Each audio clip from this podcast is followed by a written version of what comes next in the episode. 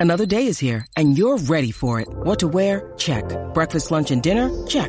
Planning for what's next and how to save for it? That's where Bank of America can help. For your financial to-dos, Bank of America has experts ready to help get you closer to your goals. Get started at one of our local financial centers or 24-7 in our mobile banking app. Find a location near you at bankofamerica.com slash talk to us. What would you like the power to do? Mobile banking requires downloading the app and is only available for select devices. Message and data rates may apply. Bank of America and a member FDIC. Hey everyone, Lou Mavs here from the Music is Life podcast with a really important question.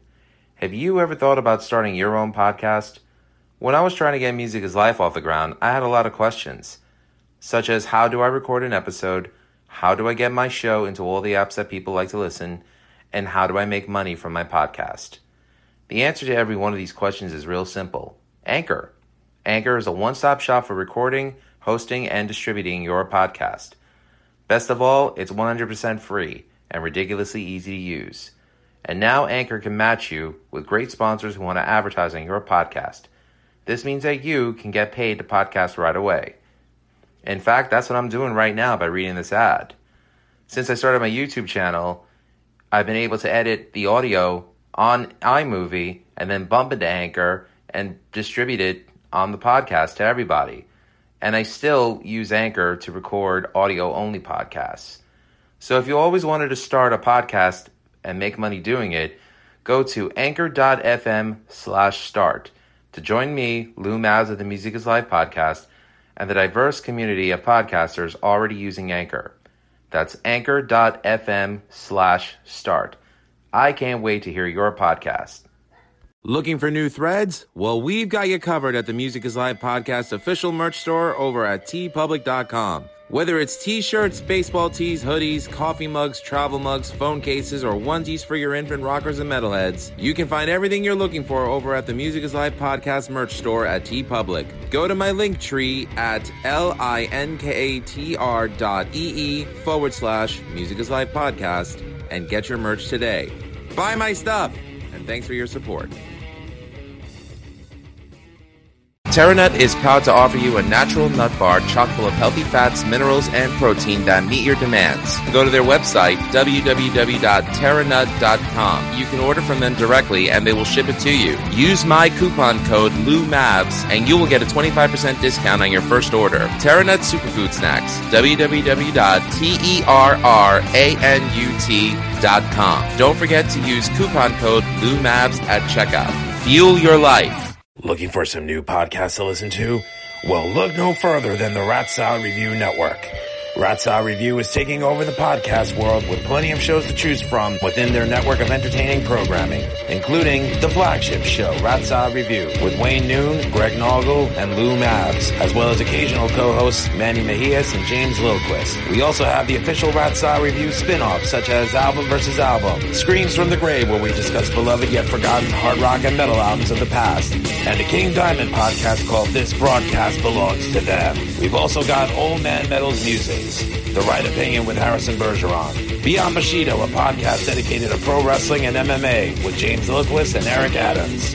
No relation to the guy from Manowar or the mayor of New York City. The Vieira with Ralph Vieira. Schmack-a-magob! Schmack-a-magob to you too, Ralph. The Timo Tolkki podcast featuring Stratovarius and Avalon founding member Timo Tolkki. The BS Sessions with Mark and Jerry. Just the Cheese Please, a podcast dedicated to cheesy films of the 1980s with Tara J. and Adam. The Friday Night Party with the great Harry Barnett and Evie. And the Music is Life podcast with Lou Mavs. The Rat Salad Review Network is your go-to one-stop shop for the best podcasts out there today. Go to ratsaladreview.com for more info. And to find out where you can find, follow, subscribe, and comment on YouTube, Facebook, Instagram, TikTok, Twitter, and all streaming platforms. The Rat Salad Review Network. We're taking over. You're listening to the Music is Life podcast with your host, Lou Mavs, on the Rat Salad Review Network.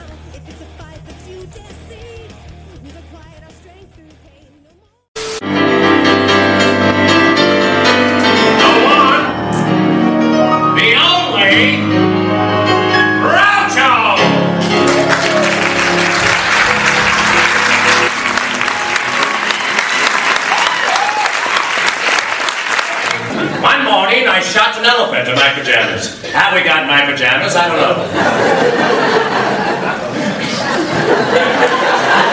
Have you heard that one? Groucho Marx meets Karl Marx, ladies and gentlemen. What's your father Marty do? Uh, he's a freelance writer. How long's he been out of work?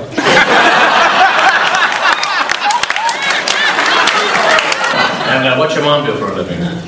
A lawyer. A lawyer. Good night, ladies and saying about is the future of this place. We're going to speed things up. If a guest orders a three-minute egg, give it to him in two minutes. If he orders a two-minute egg, give it to him in one minute. If he orders a one-minute egg, give him a chicken, let him work it out for himself. Arrivederci.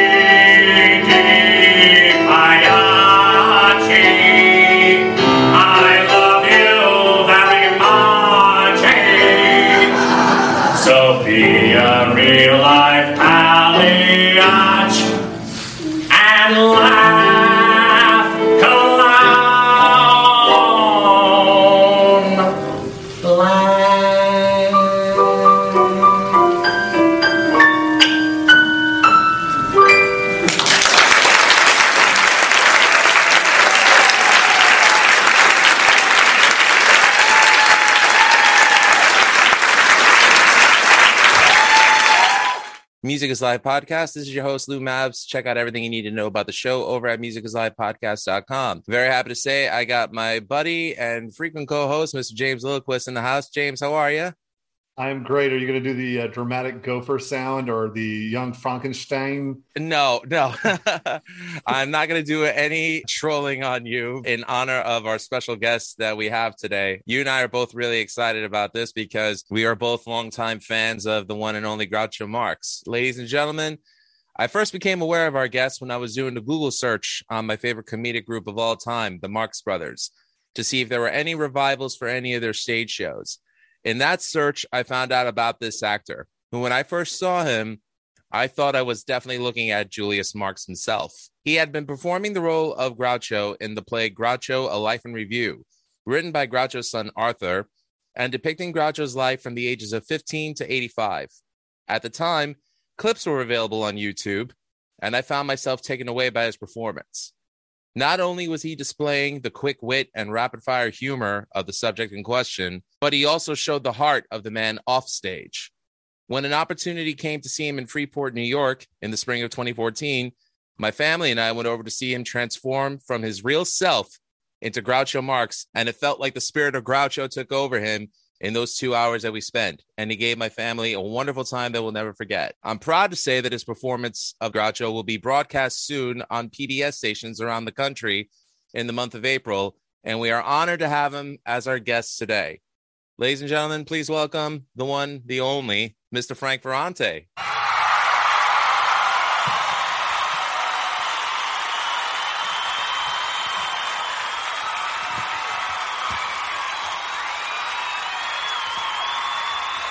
Thank you, Lou. I appreciate it. And hello, James. Nice to be here with you both. This was one of my most enjoyable researches because not only did I get to watch Marx Brothers movies, but I also got to listen to some of your other interviews from other shows and got to hear some very interesting stories that I didn't even know about. The uh, my my favorite one being the I, I call it the Alice's Restaurant semester at USC, where you did the whole semester. It was like an abandoned church or something like that in a basement. Well, yeah, the show started uh, in a in a church hall. It wasn't abandoned, but it was a church uh, that my family went to. It's a parish that my family went to, and this was a as you say, it started, uh, it was a senior project at USC, and the show was called An Evening with Groucho. They had a program called Directed Research, which meant you can create anything you wanted to create, any kind of work, but you did it in tandem with the with your mentor, with your, the professor. With, in this case, it was uh, Bill White, Professor William White. And he said, Frank, you love the Marx Brothers, you're, you're a theater major, why don't you combine your interest? And I had just seen a show about Groucho Marx, and I thought I could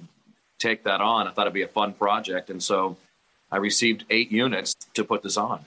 And so I, it was a tryout. I broke it in at, in my hometown of Sierra Madre at St. Rita's Church Hall. And so I had the whole community there to support me. I was selling tickets in makeup outside the church after Mass. And that was the beginning. So I broke it in at Church Hall. And then that was summer of 84. And then spring of 85, I put it on at USC, the University of Southern California, where I was studying theater, and invited Groucho's family, Groucho's son Arthur, the playwright, Groucho's daughter Miriam, Morrie Ryskind, who co-wrote Animal Crackers and A Night at the Opera, did the screenplay for The Cocoanuts. They all showed up. So it all started uh, in a community fashion and, uh, and on a campus. And I have that uh, that community to thank, and also um, also USC. So that was the beginning. So I was, and I was discovered there uh, by Arthur Marx, uh, Groucho Marx's son, who was a playwright who had a play that he wanted to continue uh, touring around, and that was that was the beginning for me. And that was in 1985, if I'm correct. That's right. And he said to me, Frank, if I ever do a show about my father again, I'd like to use you. I graduated that year in May, and then within months we were in Kansas City in a dinner theater. So my first job out of school in the fall of 85 was playing Groucho Marx from age 15 to 85 in the show that was just called Groucho at the time. And Gabe Kaplan had done a version of it years before.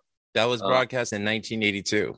Yeah, I think it was on HBO. We did a version of it and we rewrote it and, you know, and, and did some nips and tucks and it evolved over, over, all the weeks in Kansas City and then in rehearsals when we went to New York. The gentleman that owned that theater in Kansas City wanted to produce in New York. So they raised about half a million dollars and here I was, 22 years old, playing my hero from age 15 to 85 in this incredible show that, as you said, has a lot of heart and humor. It's really well juxtaposed his private life and his professional life. And it really focuses on his relationship with Chico, who they're very different individuals, very contrasting. And that was really at the at the core of that piece. And that was the beginning. The show opened in 86 off Broadway the Lucille Lortel and played for 254 performances. It was what they call the sleeper kind of hit of the year. It played for just under a year. It received awards and beautiful reviews and it was mind-boggling. A very heady experience for a kid like me at the time. And that was the beginning. And it just kept snowballing from there. And it's like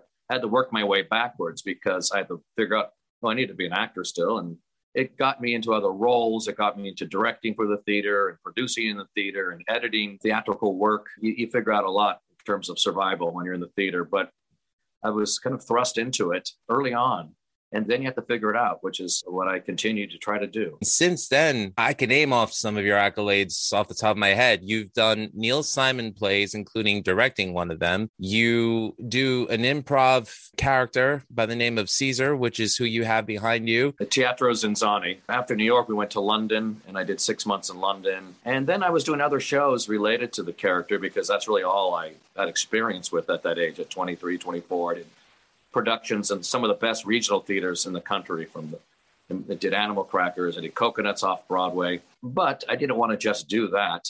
But it led to other other interests. It led to other roles in other in the theater, including this uh, Teatro Zinzanni show that you mentioned. I've done for over 20 years. It's a very where I played this Latin lover character, this the Caesar, and that's it's very improvisational, uh, as is uh, the one man show that I currently tour with called An Evening with Groucho which is the show that Arthur saw me in at USC. So I started with an evening with Groucho, did Arthur's play, Groucho, A Life in Review in New York and London. That was done, put on PBS 2001. And I've done, I don't know, over 3,000 performances in that role in different vehicles, different shows. And I've done probably 2,000 performances as the Caesar in Teatro Zinzanni in San Francisco, Seattle, Amsterdam. I opened the venue in Chicago and have played there twice and we'll go back again, I think, within the year. It's a very immersive, interactive, it's a variety show, a very high end, opulent, over the top variety show, high end with acts from all over the world and Tony Award winners as that uh, are featured, tumblers and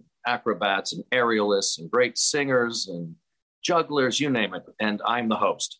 And I do about a third, at least a third of the show. And it's again very interactive, as is my one man show, An Evening with Groucho, which started as a student, which has just evolved over years. It's become much more interactive. About a third of that show is improvised. And I love that form. I like engaging in the, the interactive comedy form. It's become a, a, real high for me and something that I continue to work on and nuance. It's joy. And then I've done other roles, like you said, and I've directed, I don't know, maybe a dozen Neil Simon plays at the Walnut Street Theater in Philadelphia, where the Marx Brothers played, at Alsatia's great historic theater. You played Pseudolus there.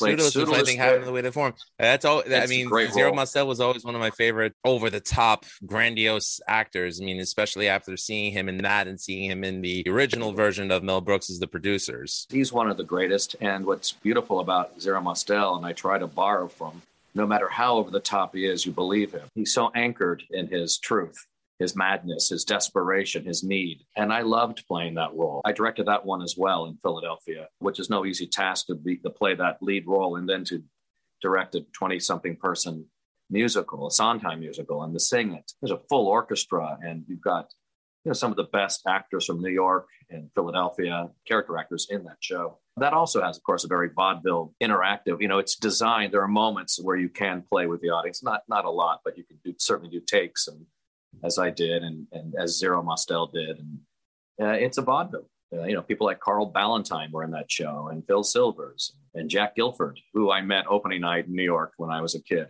who played Hysterium originally. I've been really fortunate. I've met some of my heroes, like Hal Holbrook, who was and still is the king of the one person show, the historic solo show. Uh, he did Mark Twain tonight. There he is there. There we go. Yep. poster. Nice panning, by the way. That was very good. Thank you. Thank you. No charge for that. I'm non union in this case. so are But- we. Yeah.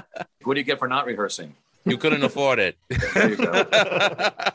you know, when I was studying or putting on the show, forming this one person show, I didn't know what a one person show was. I was 20 years old or so, or 19, 20 years old. And so I went around in LA County looking for every one person show that was out there. And there was a spate of them at the time in the mid 80s that were right at my beck and call, right at my front door. There was a Dorothy Parker one person show. The person who became my friend, Eddie Carroll, did a Jack Benny one man show, which was fantastic. We became good friends and worked together.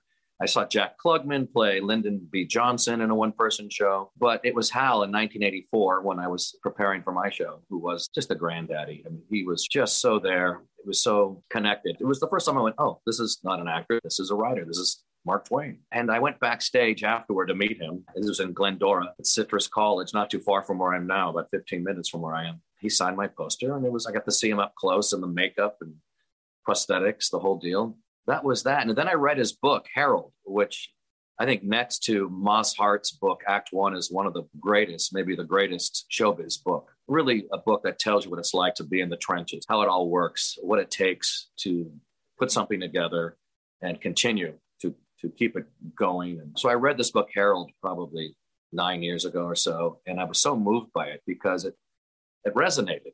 I related to his struggles and his journey and all those venues that he played around the country, like I had, and trying to make people care and believe in what you're doing and loving your subject matter and wanting the audience to love that subject matter the way you do and playing outdoors and having people, you know, people who are distracted, trying to get their attention.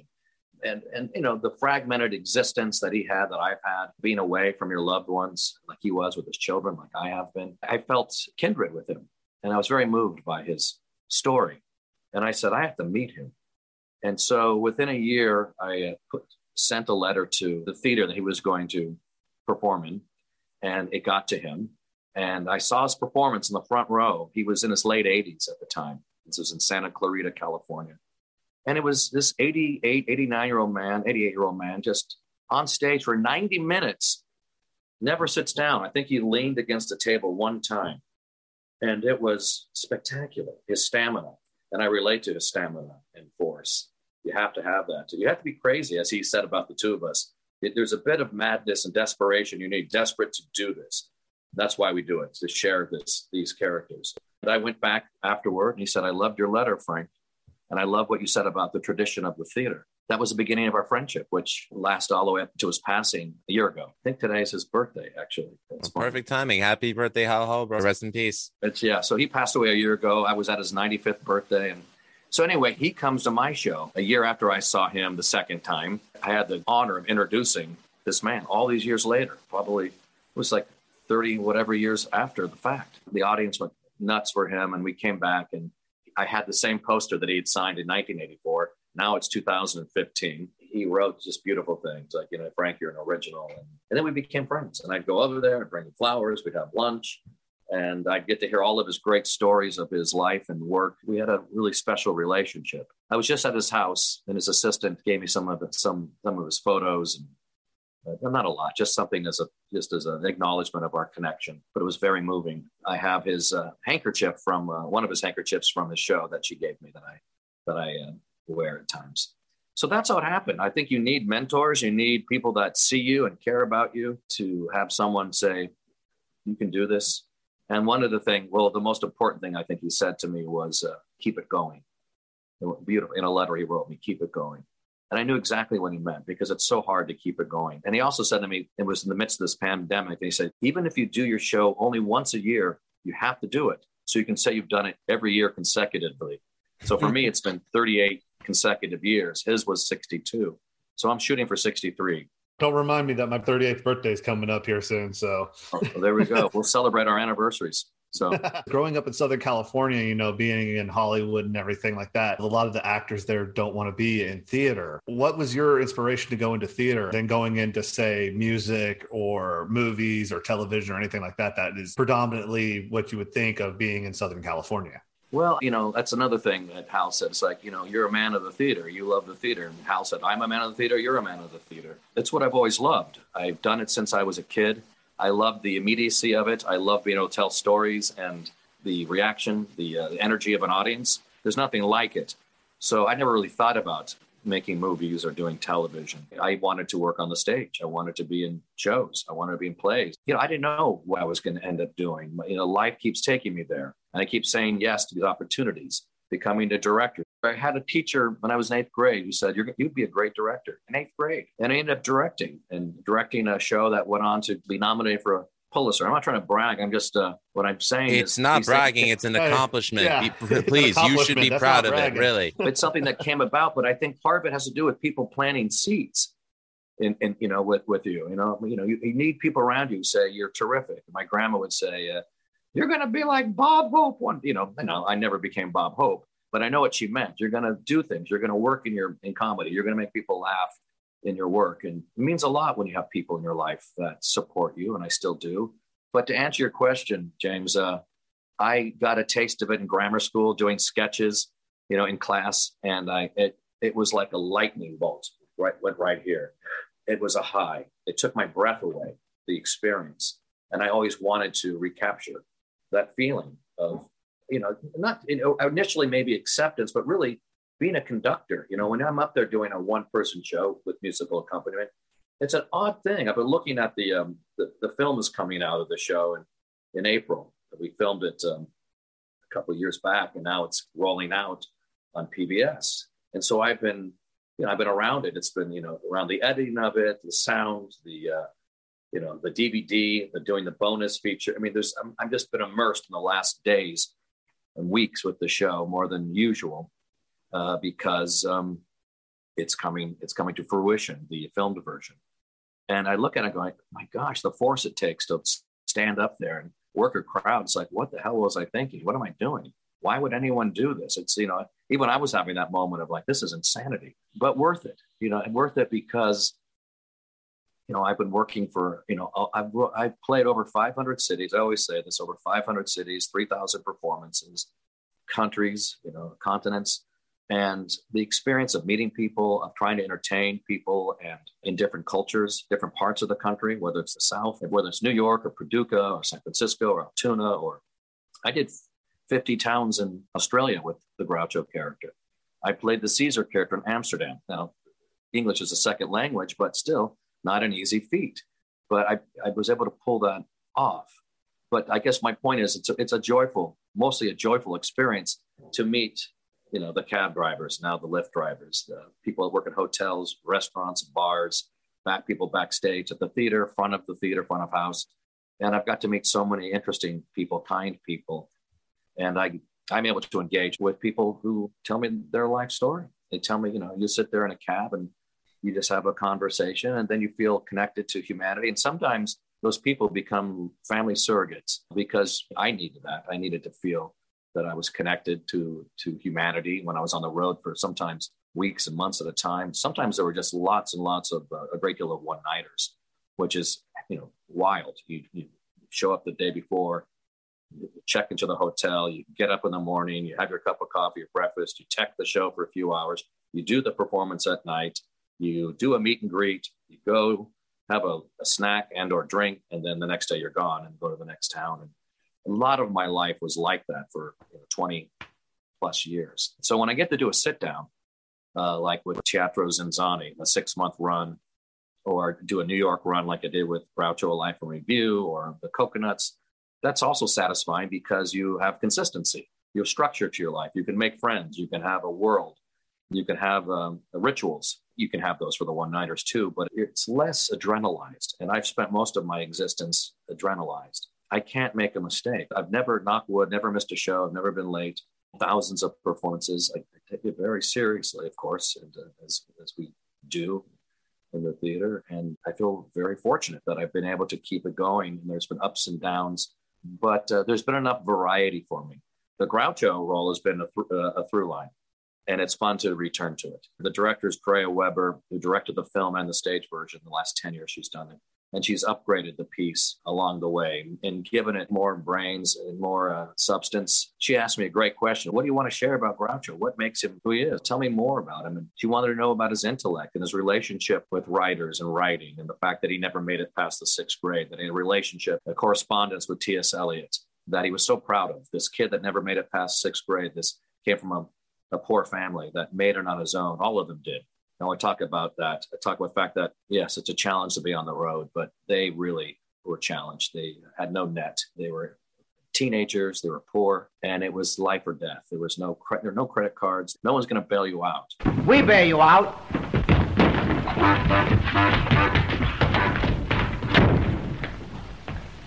And let that be a lesson to every one of you that kind of stress actually makes a difference. I've been there. I know what it's like to think, I've got to kill this. I got to nail it. It always leads to more.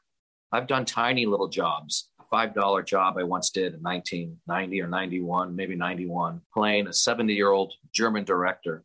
And I was like a kid. I was in my 20s who has a heart attack and dies in the middle of a scene.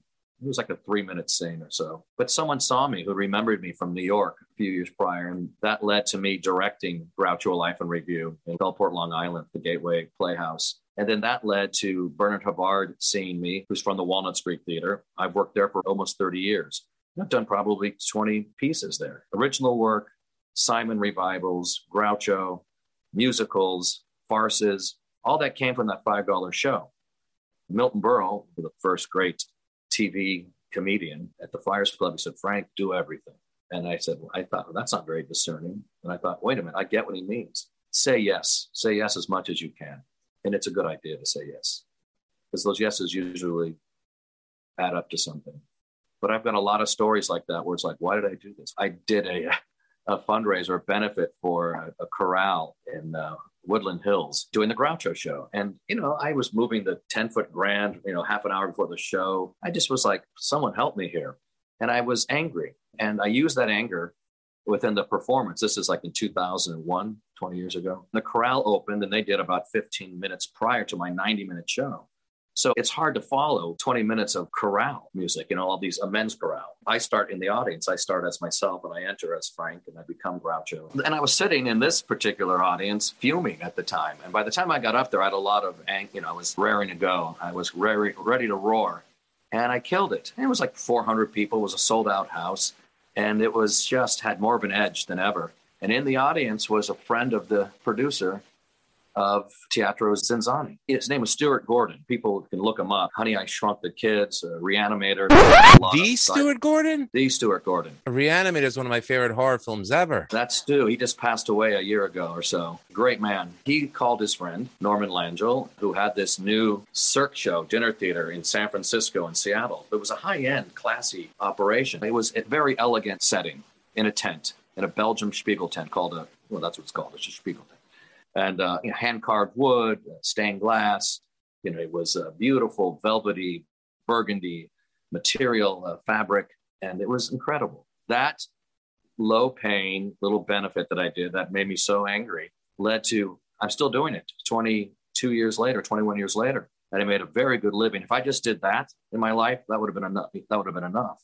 And I continued to do it. And I played this character, that character right there who's kind of forever middle aged. It's just on the ebb of his career. You know, he's just a he's a puncher and uh, he thinks he's all that and the audience loves him thankfully for the most part but that led to 20 plus years of employment you know who knows what's going to change your life what person you meet what conversation you have next to someone on an airplane you know i always start thinking about that my tendency for many years was just to like you know to prop up against the window and sleep because that sometimes that's the only sleep you get when you travel is on the plane. But i try now to really engage more in conversation when i can because you learn about people and you don't know what opportunities you know will, will come up. And i don't mean that in a kind of a selfish way. I mean just think about human interaction you know joy. You, you know you, you meet people that that need to have a conversation that need to have a friend on that plane at that moment. And that's a that's a beautiful thing when that happens you mentioned before groucho a life in review was first broadcast on pbs back in 2001 and we're now in 2022 with the new Evening with Groucho about to air on PBS in April. Why the 21 year wait? Well, you know, I had this great opportunity, Lou, in that a few years back I was at the Cincinnati at Cincinnati Playhouse in the Park. It's a two time Tony Award winning theater. Uh, great place, great actors and, and work has come through that playhouse. And they booked me for seven weeks, which is unusual sometimes to get a, a longer run. I'm used to one nighters, but in this case, they wanted me there for part of their season. And the set design, which I don't know if you've seen photos of it online, it was absolutely it's stunning. It's a Broadway set. And I was there with the director, Dreya Weber, and we we thought we should this should be filmed. If we're going to film it anywhere, and normally I would just do it with a few furniture pieces, as you saw, lighting. I can play any kind of venue. I can play a 2,000 seat state of the art theater. I can play a I can be at a grammar school stage. I could be at an opera house. I could be at a, you know, at a, at a university setting. It doesn't matter. I can be in the round. I could be in the extreme thrust and scenario. But we had this beautiful set, and we figured we should we should take advantage of this. And so Dreya set up a three camera shoot, and she shot it over we over three or four performances. And she had a handheld camera, which was essential in a way. So she could be right on my shoulder going into the audience you know, Groucho is fluid. The, the way I play him is very fluid. He's fluid mentally, he's fluid physically. And um, she was able to capture that kind of that fluidity, that interaction with an audience, the improv. And um, so she filmed it. And there was, you know, three camera angles, four performances. That's a lot of film. One of the camera people didn't turn their camera on at some point, so we did we couldn't match up some of it uh, on a crucial day of performance. Uh, but that being said, uh, it ended up sitting around for two, three years. And during the pandemic, we had nothing going on. I'm a stage performer, and all my peers were wiped out. Some of them I still haven't worked over two years. It changed everything, all of us sitting around. There's no way to make money. People get collecting unemployment. People are going through the Actors Fund to get, you know, some kind of support with their insurance, medical insurance. It's brutal, still brutal. And we're not out of the woods, a lot of us. But um, we had this opportunity, Lou, to edit this piece. And that's what Dreya did over months, meticulously. And so she sculpted this incredible, I think it's an amazing transfer of a, of a, of a live show to film. And it's not easy to communicate a live show on film. Sometimes they're very flat, very, very presentational, proscenium setup. But because she was able to go on the stage and the, the stage was thrust so far out, she could be behind me. She could capture different angles that she would not have been able to capture in a more traditional setup. And to their credit, the Cincinnati Playhouse said, do it. And most theaters will not say, do it. And um, they let us do it. And so she did it. Dreya edited this thing during the pandemic. I was over her shoulder for some of mostly the sound because the audience isn't mic'd, but I know the laughs so well after so many years and so many hundreds of performances. I know the, you know, that's music. Small laugh, big laugh, bigger laugh, resolve laugh, a couple chuckles here. I know exactly where they're going to fall. And so I'm able to say, you know, I think we need to maybe help this laugh out here, enhance this, so that you had a real sense of, of the music, of the, the laughter of, of the piece, which is essential. Now, I was so happy that it's now preserved. I have this thing archived, and that audiences that can't afford it or haven't seen it can now see it on PBS. So it's rolling out uh, this spring and April 1st, and uh, it'll be it's a four year deal. So a lot of uh, PBS stations will show it in April, May, and then they'll have the ch- other stations will have the choice to put it on whenever they want. So that's how it came about out of necessity. And really, my desire not to let it die. It's really a strange thing to do a show every night and then it, it's up in the air, it's in the ethers, it's gone forever. Not like a movie. There's no royalty, there's no residual. It's just that's it. And you can't show anyone. You just have that, as the director would say, Dre would say, you have that we have this contract with the audience. This is it. We're, this is it. This is us. It's live. It's just you know just just this just us in this room, and this is our experience. And it's a pretty kind of a sacred thing, bond. It's an odd thing. It's really and having you know been in this pandemic, we also see how important it is for us to be together. That we need that energy. We need to be a tribe together. We need to be around the fire see each other. You know, in Teatro ZinZanni, it's literally in the round, six foot diameter, all this madness. You know, people are hanging above your head. There's, you know, juggling pins going around. I'm, I'm on, I'm dancing on tables and I'm doing, you know, donkey kicks on tables. And it's, it's extremely immersive. But that is like, we're all together. This has been going on since the beginning of time. People in the middle telling the story and the community taking it in. Well, that's what we've missed for two years. Children, young people, you know, I've, I've kind of learned that it's not maybe not important to go to live theater, to go to a ballet or symphony or a comedy, a concert or comedy show, and and that's a strange thing that they don't know from. You know, hopefully that's going to change again, and people will always want to see live entertainment and see want to see plays and musicals and so forth. But that's also the beauty of it is I got to preserve this show because it is it's in the air afterward. I always loved my band director for the one thing of him when on our senior play, uh, he we went to Chicago and saw the Blue Man Group live. Mm-hmm. And it's a much very similar to your show where it's just it's madness and everything's going around, audience participation, things yeah. are flying everywhere. And that is going to be one of those you know memories that are etched in my mind. So you say so you say it goes out in the ether. I disagree only because the audience will always remember that. Well, that's that, it. I always think about it because for me, growing up in East Tennessee after moving from California, which was a heck of a culture shock. Um, out here, it's a lot more live performances. You know, we got the dinner shows of Pigeon Forge and all that stuff. Right. And, sure. And a lot of people, a lot of people look down on that, saying, "Oh no, that's not a thing." I'm like, no, these people are, per, you know, performing for 300, 400 people a night, three times a night right and stuff like that and you get to have that chance to build on those audiences. You get to make those memories. Dollywood always makes this thing called memories worth repeating. You want to keep going to these things. Well, uh, you have an excellent point, and uh, is that that's what we. It is a shared moment, and it is a memory that's just um, that is shared amongst those fifty people or two thousand people, and there's a lot to be said for it. That is the point. But there comes there came a time for me for, with this particular show that I figure I don't how long can I do it. Well, I hope until I'm 90 to like Hal. And uh, it was, it became important for me to preserve. And, um, but I, at your point, so well taken that it's, that's, I think that's the magic of it. The fact that we're crazy enough to want to do this, you know, for just a few and it has meaning and it resonates. It's a beautiful thing. Worst case scenario, you can always go back to doing the uh, old Groucho bits of just being up there and having somebody feed you, you know, feed you punchlines. I remember that story. I think someone asked, and this is after Chico and Harpo passed away. They said, "Are you ever going to bring back the Marx Brothers?" And he said, "No, I'm up here answering stupid questions."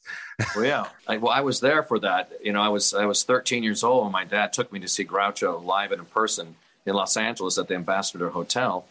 And, um, I witnessed that and I love telling that story. It's like, Groucho, are you making any new Marx Brothers movies? Was the question. And he took this long pause and goes, No, I'm answering stupid questions. And the audience, audience, audience died, exploded. And most of that audience was, you know, under 25. It was college age, young people. It was incredible. 1976, September and my dad took the day off of work to take me to see my hero. But yeah, he had, you know, a woman asked him, Groucho, what do you dream about? He looked at her and said, Not you. It was, you know, it was, you know, it was sl- the mechanism had slowed, but he still was getting through with his humor. And um, he was amazing, you know, and still, still reading. I'm always amazed by him. You know, he, he could, he could barely stroke written. He could barely speak. He could barely move. But he spoke to the. There was a, a host there, and, and Groucho whispered to him and said, that said something, and the host said, Groucho wants you to know that he, you should all read Scoundrel Time by Lillian Hellman.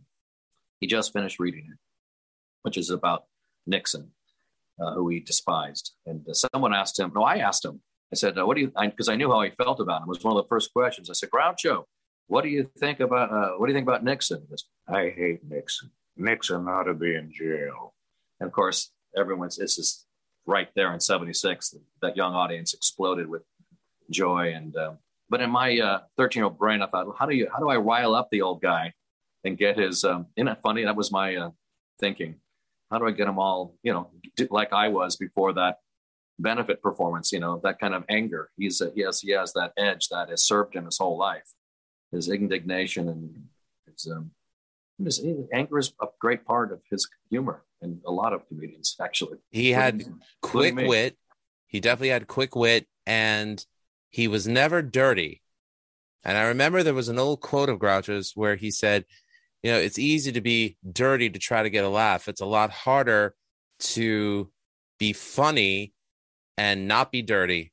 And I can't think of that many comedians that have come in his wake that really kind of followed suit. And that's crazy for me to say because I know that one of his closest friends before he passed was Alice Cooper the rock star. Him and Alice were great friends. And when people think Alice Cooper, they, you know, they think Welcome to My Nightmare. James and I actually just reviewed the television special for Welcome to My Nightmare. I told him, I said, I wonder if he actually took influence from some of the MGM Marx Brothers films because of a lot of the choreography and, and the way the musical numbers were portrayed. To me, I would think Cooper probably borrowed from, in my opinion, the masters of musical comedy because those two first films they did for MGM, Night at the Opera and Day at the Races, you can't name me two funnier comedies with music in them. So I'm thinking he had to have been influenced by them and they were that close. Groucho and George Burns went to see Alice Cooper live. I think Burns was the one who turned to Groucho and said, Vaudeville.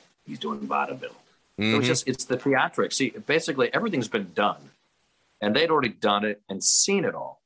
Uh, Groucho and Benny and Burns. So when they saw someone like Cooper, they appreciated his, you know, his theatrical style. And, and you know, this, these are people that have been on the same bill with Harry Houdini and John Philip Sousa, people like that, you know, all kinds of madness and, you know, extreme types of, of personalities and, and, acts. So, you know, Alice Cooper. Some good, it, some bad. yeah. Yeah, like Swain's rat, Swain's rats and cats. You hear about that one, where where the rats actually the rats are the jockeys and the cats are the horses, that was an act in vaudeville, Swain's Rats and Cats, and uh, it was a it was a rat and cat act. You know, there's a whole story there, but I don't want to know how it ended. I always appreciate those type of com- uh, comedians that took a lot from Groucho. You know, the quick rapid fire punchlines. You know, like I always think like Carl Reiner or you know those type of guys that were you know out there just blasting jokes. We went after Rodney Dangerfield just coming out there you know, you've got 15 minutes, you better make it the best you got because you know, right. and it's that's very vaudeville because you've got only that certain amount of time. You better go out there and do it, or you might not do it again. Right, and you know, Henny Youngman, Rodney Dangerfield, you know, different, you know, different styles, but that one liner, bang, bang, bang, bang, you know, two of them were masterful. Rodney to me is like one of the best, if not the, the best in the form. I love Rodney. Agreed. You know, and he had a persona to go along with it. Um, the no respect man is such a what a great thing.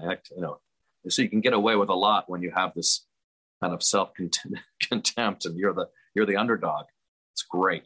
That's great. I, I like to go down the uh, the YouTube rabbit hole and, and watch Rodney and, and, Joan Rivers is one of my favorite. I love Joan Rivers. She's in that same vein with that certain terms of the attack that she has. I love her so much. And you know, I love Jeffrey Ross. There's so many great you know, there's so many funny people around now and and who loved Groucho or are influenced by Groucho. And they're, you know, he's in, he's in all their DNA and certainly in mine now. And we've all adopted, we grew up loving him, a lot of us in our 40s, 50s, and up. I can and, attest, though, having seen you perform, the way you transformed into Groucho, we forgot we were watching Frank Ferrante. Like you became so into the character. The beautiful thing about your performance was that you had people of all ages. You had kids there as young as five. I was 33 when I saw you. You had people my age and younger. You had senior citizens there. And it's like for for one night, it, we got to see Groucho come to life. You captured everything so perfectly. The look, the mannerisms, the duck walk. Well, what are we wasting time for? Hey, baby, let's go to bed.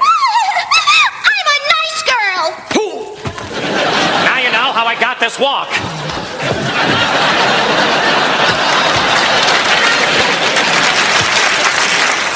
the way you would put your cigar in your mouth for comedic effect. And of course, the quick wit. You know, I remember telling everybody at work that Monday, I said, listen, I know you're all going to make fun of me. You don't care about the Marx Brothers, but I don't care. You got to see this guy in performance one day. You'll never see anything funnier, and you could bring your whole family. Thank you. Um, I appreciate that a lot. It means a lot to me because I've always felt that, and I still feel, I still feel that the show needs to work whether people know who Groucho Marx is or not, and less and less know him. If I'm playing seven weeks in Cincinnati or ten weeks in Milwaukee, which I've done, that's a that's uh, people that are subscribing to a series of shows. I'm one of those shows, so they're not there because they are Groucho fans. They're there because they're theater fans. They're there because they want to go out and have a good time and have a bite to eat and get a drink and see a show. I have to make it work whether they know him or not. And as time goes by, you know, no one, you know, I have to give context to their famous foil, Margaret Dumont. So they don't think that I'm picking on, you know, just a, a female friend of his. They have to know that she embodies high society and wealth and privilege and the upper class. They don't know that. It's just, you know, and he's the outsider. He's the little guy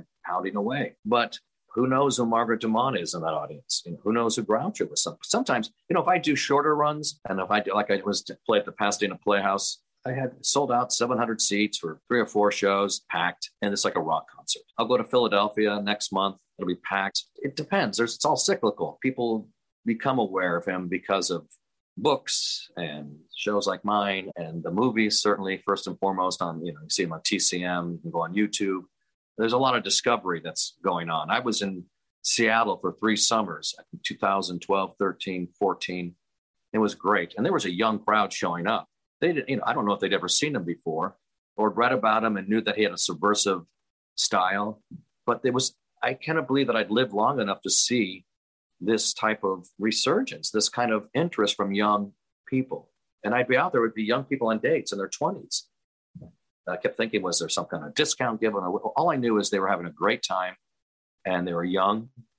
And it's the first time I'd seen so many young people in attendance at, at any show because mostly the theater crowd is a 50 and up crowd traditionally, always, it has been for decades. People can afford to go, people who've been weaned on it uh, and, you know, learned from their own families. That's, this is a good thing to do. Let's go see a show. It's a, it's a privilege. It's a joy. Let's go see you know, Music Man or whatever. I think for me, what really hits home why I love the Marx Brothers so much, I mean, I was about four or five years old when I first saw Duck Soup. But believe it or not, my favorite Marx Brothers film, James, I don't know if you know this or not, is Monkey Business. As crazy really? as it is, because that film is so zany, off the wall, anarchic. I can't stop laughing, especially yeah, yeah. the scenes with Harpo you know, when he's doing the Punch and Judy puppet show, and when the gentleman has a sore throat and he's telling the uh, barber, "I got a frog in my throat," and Harpo really thinks he's swallowed the frog, and he's turning him over. But for me, why it's historically significant is because Cocoanuts and Animal Crackers were both shot in Astoria, Queens. I'm from Astoria, Queens, originally born and bred. The fact that they shot both those films in what is now known as Kaufman Astoria Studios uh-huh. in Long Island City. It's New York history, but I also feel like it's kind of my history, and it's why I kind of felt this kinship with them. Having to say that I, I've seen all the films, and you know, and and I'm still always searching for new content about Groucho, just because I just felt like he was like one of the more compelling figures of that bygone era. Yeah. And growing up, you were able to watch his films on networks like Fox or WWOR. Then yeah, it got moved to PBS in the 90s. And now the only place you can find them is on TCM unless you purchase the physical media from them mm-hmm. on like Amazon or wherever you could find it. It's beautiful that you're keeping it alive because I, I would never want this th- that era of comedy and film to go away, you know? And that's the thing I'm always afraid of because the main way people get their content now is by streaming. And unfortunately, streaming only leaves room for, you know, dare I say it, you know, like Marvel Cinematic Universe type things. Not that there's anything wrong with that, but you know, I mean, it just doesn't leave room for some of the classic films. You know, the, the Marx Brothers films, the Abbott and Costello films, the Thin Man film series. Yeah, yeah, you know, like, and people say, "Oh, black and white is boring." Well, no, it, No. it's pay attention to the story, watch the acting, and realize you're seeing history right there and if you if you let go of it people will forget about it it'll never come back you doing it is great for all of us that remember when we were younger but didn't get to see it as it was going on Yeah. Well, thank you. I, I appreciate what you're saying, Lou, very much. And I have to say, uh, in a way, I'm lucky because I was one of the younger ones that was a- around when he was still alive. I was, you know, I was one of those kids that saw his renaissance in the early 70s. I was 9, 10, 11. And so, you know, any younger, no one has a memory of Groucho on the planet. I'm one of the last people. Now I'm in my late 50s. you look great Thank you. Thank you. It's uh, I've got to deal with the devil.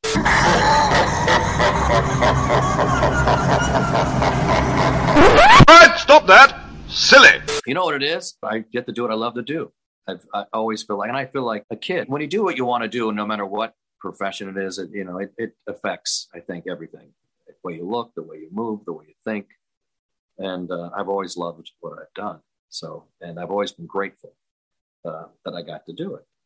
But you know, back to like perpetuating it, which was another reason I'm so happy it's going to be aired. It'll be first on PBS, then it'll be streamed elsewhere, and it'll be fun. The DVD has a fun bonus feature with about 23 minute uh, interview with with uh, yours truly and the director Dreya Weber, and so some good insight on on the making of that Robert Bader. He's probably the number one person in terms of keeping the Marxes going. He did the DVD collection on You Bet Your Life. He's got a documentary coming out on uh, Cavett and Groucho. Uh, he's written, he wrote, he did the the, the, the book on Groucho's uh, articles, news, you know, all of his magazine pieces and newspaper pieces. So he has a lot to do with it. So he's just a couple years older than I am. But I will say there's a there. So when he passed away, I was 14. I cried.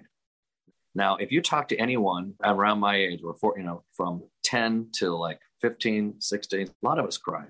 Bader cried. This opera singer, a friend of mine, it was 10 when he passed, he cried. You know, that's the kind of, it sounds corny, but that's the kind of impact. You love him the way I love him.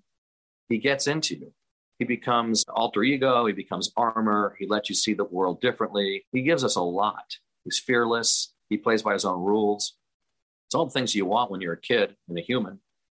And that character seemed to have figured it out in those movies. He's fascinating, is the concoction. It's a complex character that he's come up with, actually. He could be light and fey, and he could be dour and deadpan, and he could be falsetto to bass. You know, he had a great, he had so many tools as a great range yeah as a performer, physically, vocally, and he was well read. You know, he cared about uh, reading. He cared about his intellect. He loved words, and uh, he loved, as you know, loved writers.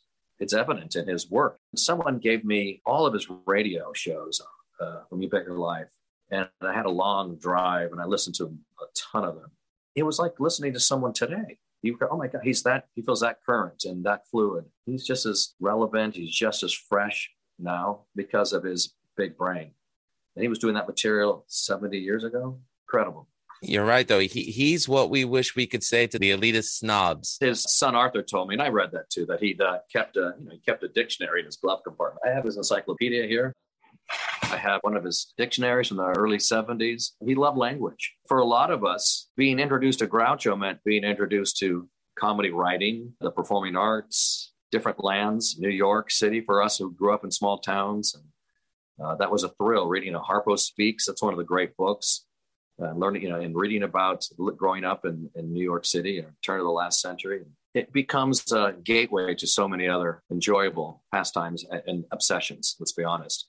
And that's really Groucho. And reading, you know, I wanted to, I read because of my interest in, in Groucho. I wanted to see, I wanted to learn about other comedians because of Groucho. One of the first books I read was by Steve Allen, written in the 1950s called The Funny Men and it was great to see short chapters, very digestible for a kid like I, you know, like for a young kid. And you'd read about you know Groucho and Benny and folks of that ilk. I was introduced to the Marx Brothers because I was into sports and everything. And my stepfather at the time, who just passed last year from cancer, he always wanted me to read. He was always a reader. My mom was always a reader. And I just was, I just could not sit down long enough to, to read. And he's like, Here, we're going to watch this movie. And it was Bull Feathers. Correction, he meant horse feathers.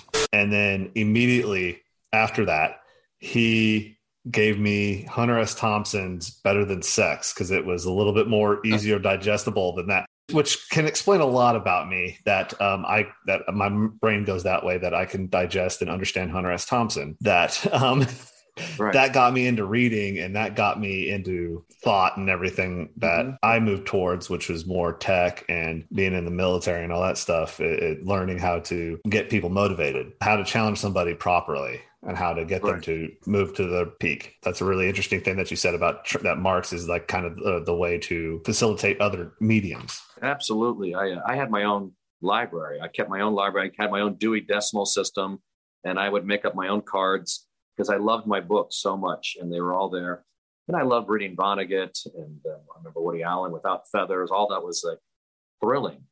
Ray Bradbury. Then you, know you go there, and Rod Serling, and it's wonderful you know, it all it's uh, has a domino effect. You know, they, he was a great artist, uh, Groucho, and that's what great artists do. They they inspire. Don't they? I think he's an original. Not many people can make that claim, and he's but he's one who, who can. It's great. It's uh, it's useful to study people like that, and then find your own, make it your own.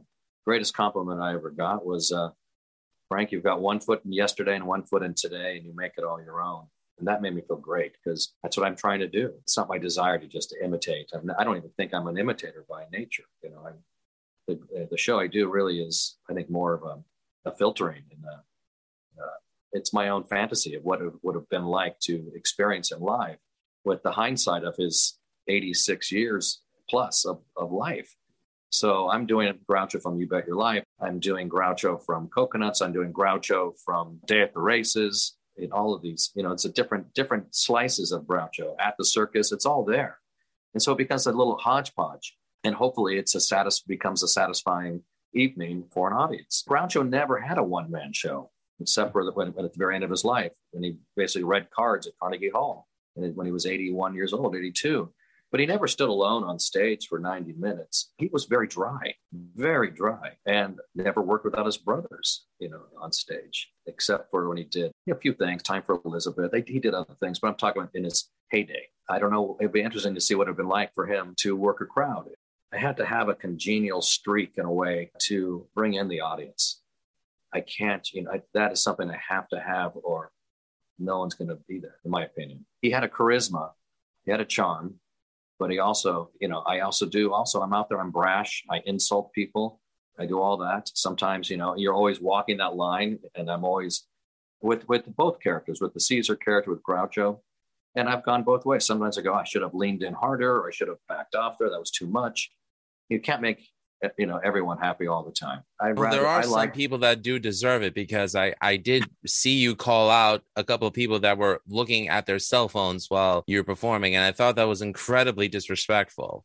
No. to you. I mean, come on. It's a new age. You know, I'm trying to figure it out too, how much, you know, because then it all becomes, I've done that and it's like, you know, sometimes that's bombed. It's like, I, I, have also taken people's phones and talked to them and, you know, I got on the phone and say, uh, you know, you're, I'm, I, is this your, I'm here with your husband, uh, you know, something, you know, and, uh, and he's got a beautiful girlfriend here, or something like, you know, something like that. Something the audience love. And I'll have a whole, I'll have like a three minute conversation on the phone with it. I'll put it on speakerphone and it becomes part of the act. And uh, I'm not the first to do that, but um, you try to find out ways to address today's audience, the, the you know the time we're in. Uh, you also learn when to let it go. I remember once there was a young girl just like on her phone, and I went too far. I thought because for all I know, she was Snapchatting. It's a different training today. These are the lessons you learn. Keep your eye on the prize, which is keep the show going. But sometimes you got to call people out if someone walks in or late, and you know I never stop looking for opportunities to dig in, you know, and shake up the evening. That's what he would have done. That's what he did in life. He had he was that kind of personality. You know, he could he can prick at you and and uh, he did not suffer fools gladly.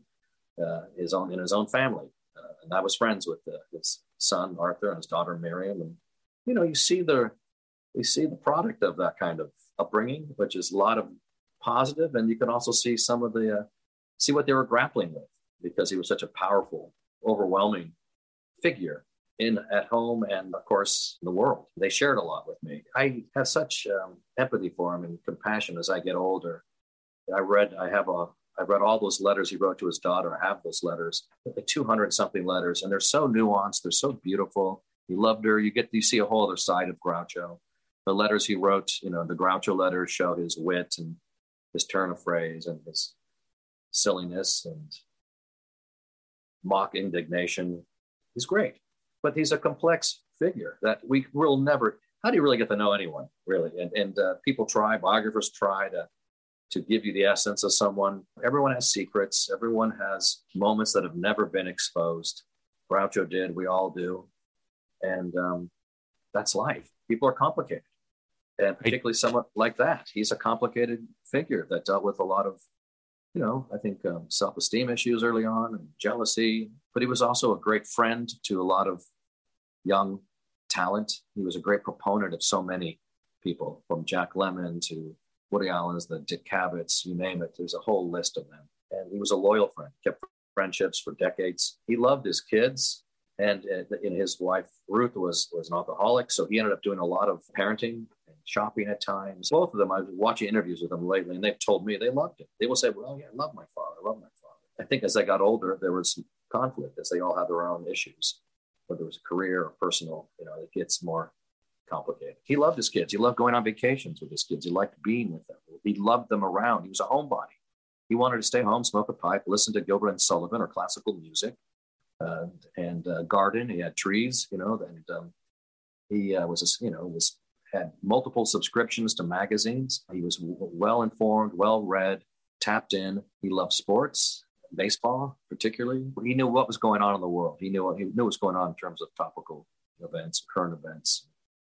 Uh, was, you know, was, he had a lot. He had a lot on the ball. I know that there was a musical adaptation of the Marx Brothers all five of them when they were kids called Minnie's Boys. Right. I know that it didn't last long and it wasn't well received, but you could see that Minnie was a hard driving stage mom towards the Marxes. I think that Groucho may have mentioned many times how hard their mother was on them, but he knew it was out of love to help their situation to get them out of poverty. And one of the biggest reasons why he was so cold was because when the stock market crashed, he said that's technically, if you count inflation, the richest that he ever was. And even with everything that he made from the films from the You Bet Your Life, it still doesn't equate to what he was making before. He was always worried right. about money. He was always worried about security and things like that. And it's pointed on in Groucho Life in Review. Lenny, I told you I'm in no mood.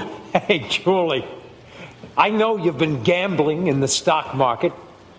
I thought you might need a loan. Yeah, I do. I need a loan very badly.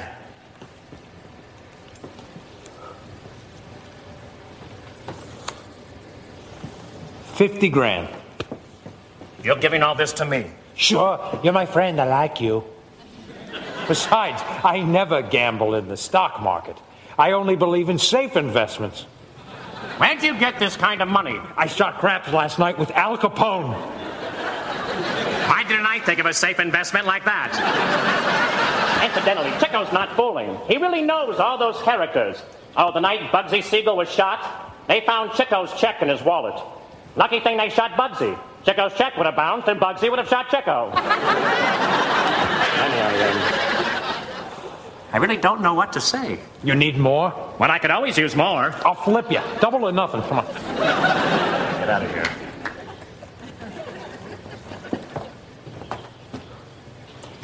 Hey, boss. What's the shape of the world? It's better with a brother like you.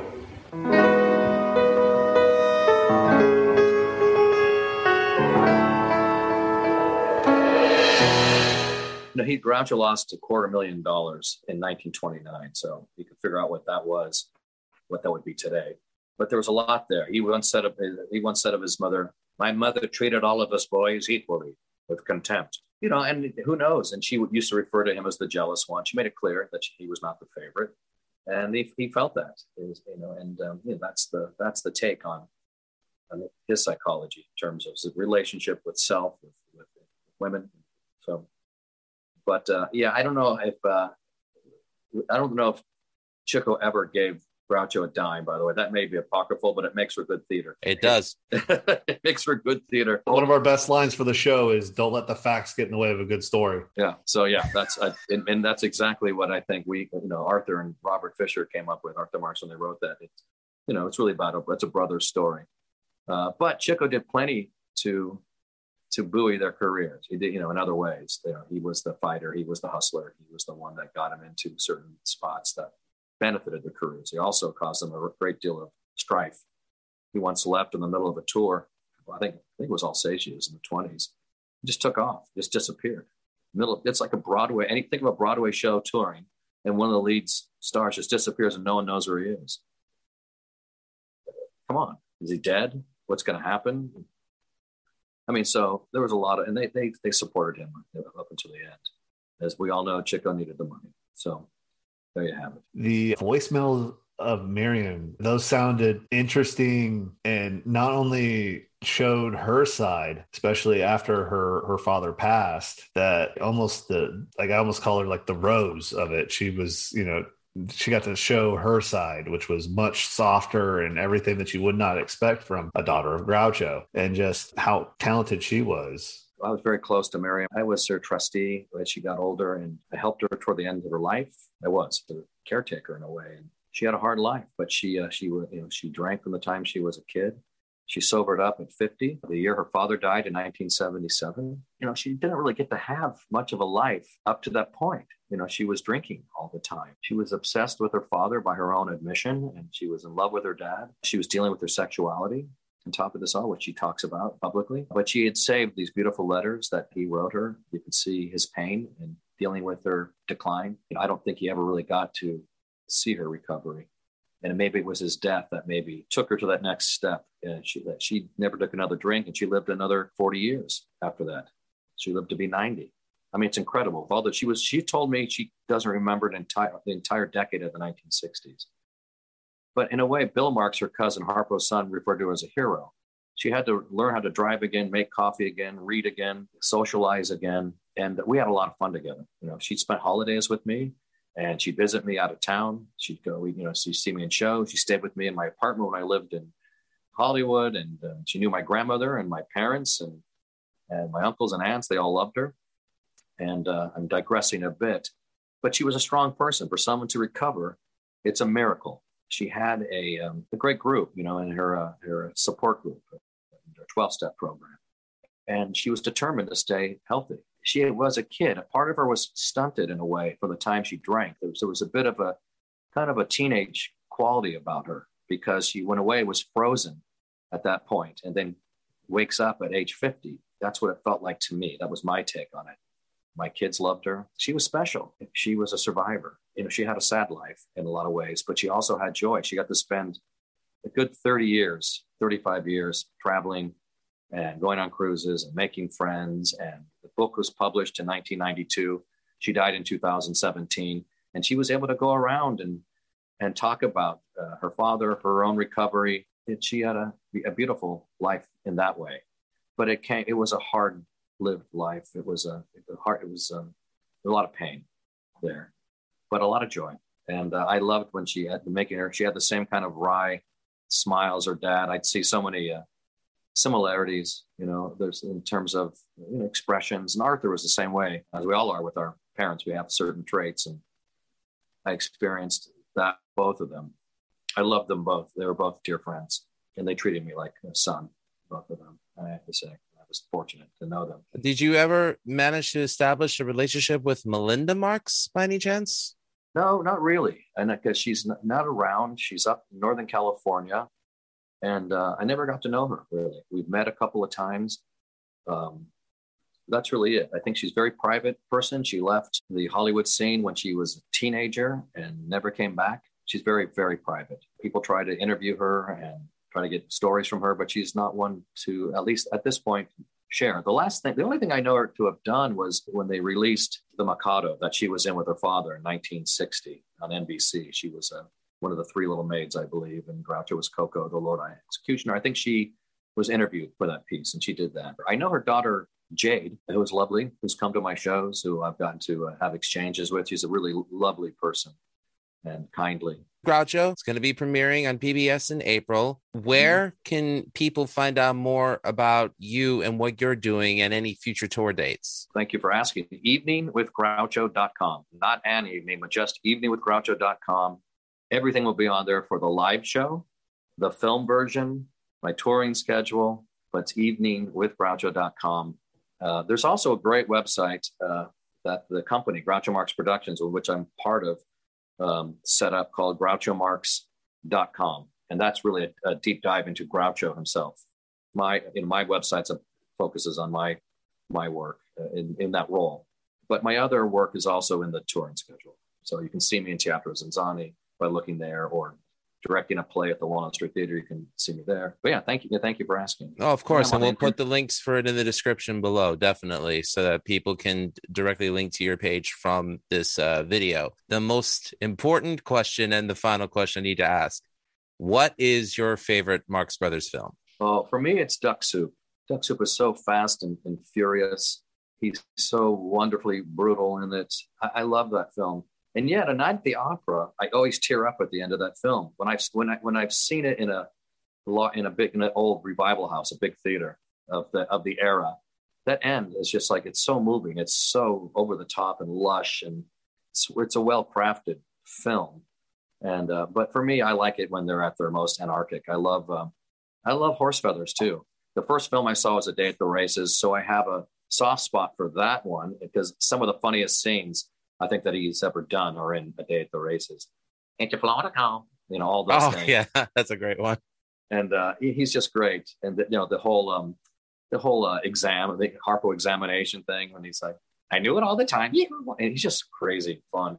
And of course, there's scenes from most of the films. Animal Crackers has great Kaufman Ryskind material that just like, you got to be kidding me. It's just so brilliant. Before the show started, I was watching uh, a night in Casablanca. It's just as I was working out, and just uh, everyone in there looking at me funny as I'm laughing as they're doing the sword fighting bit.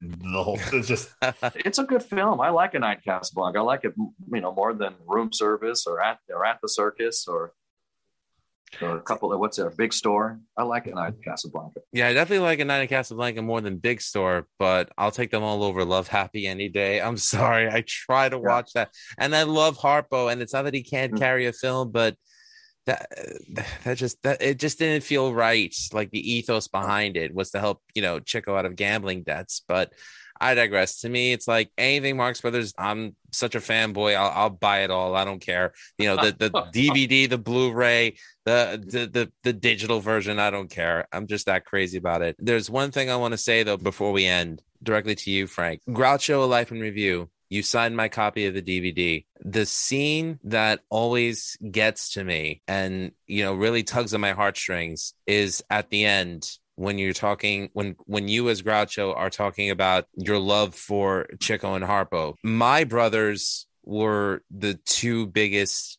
influential guys in my life. We watched the Marx Brothers all the time. We always kind of said my brother Anthony, the oldest, you know, he was sort of like the Groucho. Our middle brother, Mikey, who we unfortunately lost six years ago, he was always Chico because he was always getting into trouble. And they always called me Harpo because I was always the zany one, which mm. they're not far off because, you know, Music is Life podcast is a podcast that I get to talk about my love for metal, hardcore, movies, theater. Right with friends of mine and have great guests like you on. But the way you spoke about eh, as as Groucho regarding Harpo and Chico, it it got me right here because it reminded me how much I loved my brothers.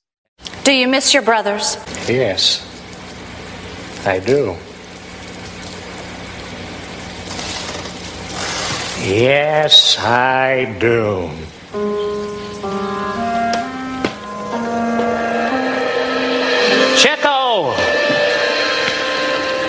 Uh, Chico would give you the shirt off his back, which was generally the one he borrowed from you the day before. and Harpo. Harpo was a beautiful man. You never hear anyone say anything bad about Harpo. Good night, Harpo. You know, you know, I never told you how proud I was that you were my brother. Hmm. Guess that's um, one of the great regrets of my life that I never told you how much I love you. Well, my brother, right here at Carnegie Hall, I'm going to tell you that you were a sweet and gentle man, and I love you very much.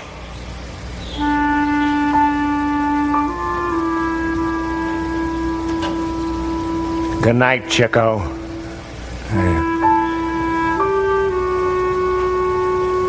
We were quite a pair.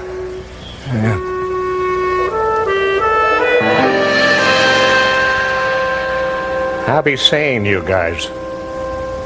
It's the single greatest solo performance of any theater, uh, a- any production that I've ever seen, whether it was live in person or whether it was on DVD. And I've always wanted to say in person, thank you for that. Appreciate that a lot. I really do. I am. Um, I love doing that monologue at the end, and I got to do it for hundreds of times over a period of since from 1985 to 2006 on and off, uh, but really concentrated in you know maybe 250 shows plus another 150, you know, for like 500 performances, top, you know, in the 80s. I was a young man, and uh, it was very, uh, you know, I was representing. I had I got to take him on, and I loved him as an old man. There's a line in there that where I'm transitioning from kind of middle-aged Groucho to old Groucho. I say, it astounds me that kids, kids that weren't even gleams in their grandparents' eyes, they're laughing at things we did over 50 years ago. It just proves one thing there's no such thing as an old joke if you've never heard it before. And that was like, to me, I was one of those kids. You know, I, I was, you know, that was in love with him. I was one of those kids that discovered him. I'd never heard the joke before. So here I was as old Groucho in my 20s talking about kids like me. And, uh, but that farewell, I remember doing it at the Pasadena Playhouse just after the New York and London run. That's my hometown. And I did that. I remember glancing down, and there was an old man, probably in his 80s, just crying, tears just going down his eye and daubing. He's like, okay, you know, when it's underplayed, uh, it works well. It's like anything. You just got to just say it and underplay it and don't let it be in the words. Don't cry when you're just say the words because the writing's good.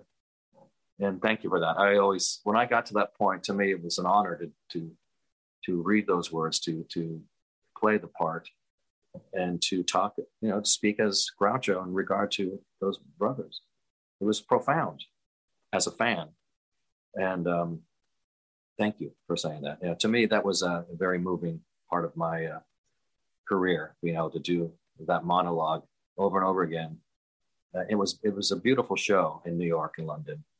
You know, the PBS special came around years later, maybe 14, 15 years later, and it's it's fine. It got cut up quite a bit. It's you know maybe 20 something minutes got cut out, so you're not really experiencing kind of the the show, the breathing of the show. You know, it's like the show's kind of choppier and because it was set up for a pledge break. That's what I'm so excited about this next show. It's just just there straight through 90 minutes.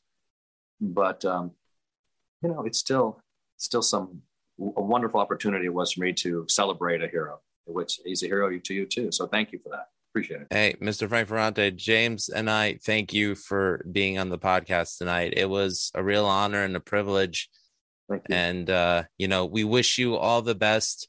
Uh, not just the role of Groucho, but the role of Caesar and everything else you do in the future. And we hope you would consider this as an open invitation to come back anytime to promote anything you're doing.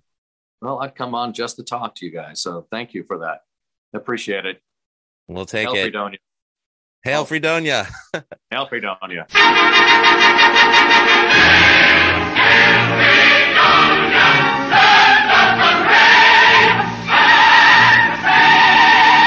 To find out more about the Music is Life podcast, check us out over at musicisLifepodcast.com. Also, you can check out the parent network Rat Salad Review over at ratsaladreview.com. For James Lilliquist, this is Lou Mavs. Once again, Mr. Frank Ferrante, thank you for coming on the Music is Life podcast tonight. And remember, all art is valid. Cheers. I'll stay a week or two. I'll stay the summer through. But I am telling you.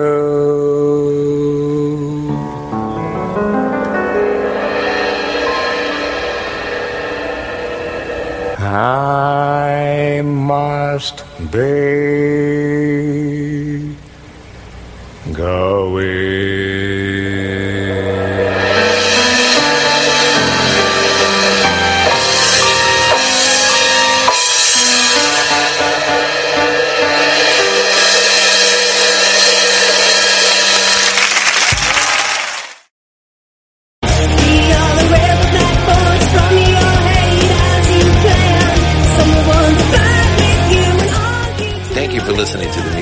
podcast brought to you by Anchor.fm and Rat Salad Review. Check out the other shows on Rat Salad Review, including Beyond Bushido, Old Man Metals Musings, The Right Opinion, The Vieira Vault, the Timo Toki podcast, the BS sessions with Mark and Jerry, Just the Cheese Please, and the Friday Night Party with the great Harry Barnett and Evie. Graphics by Rocky Baia.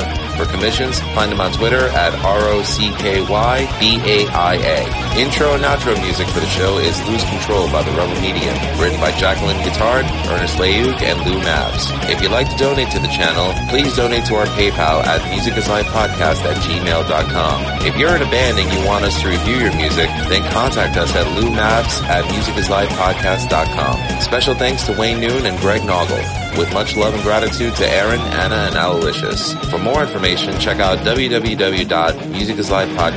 And don't forget to check out www.ratsaladreview.com. Remember, all art is valid. Thanks for listening. Cheers.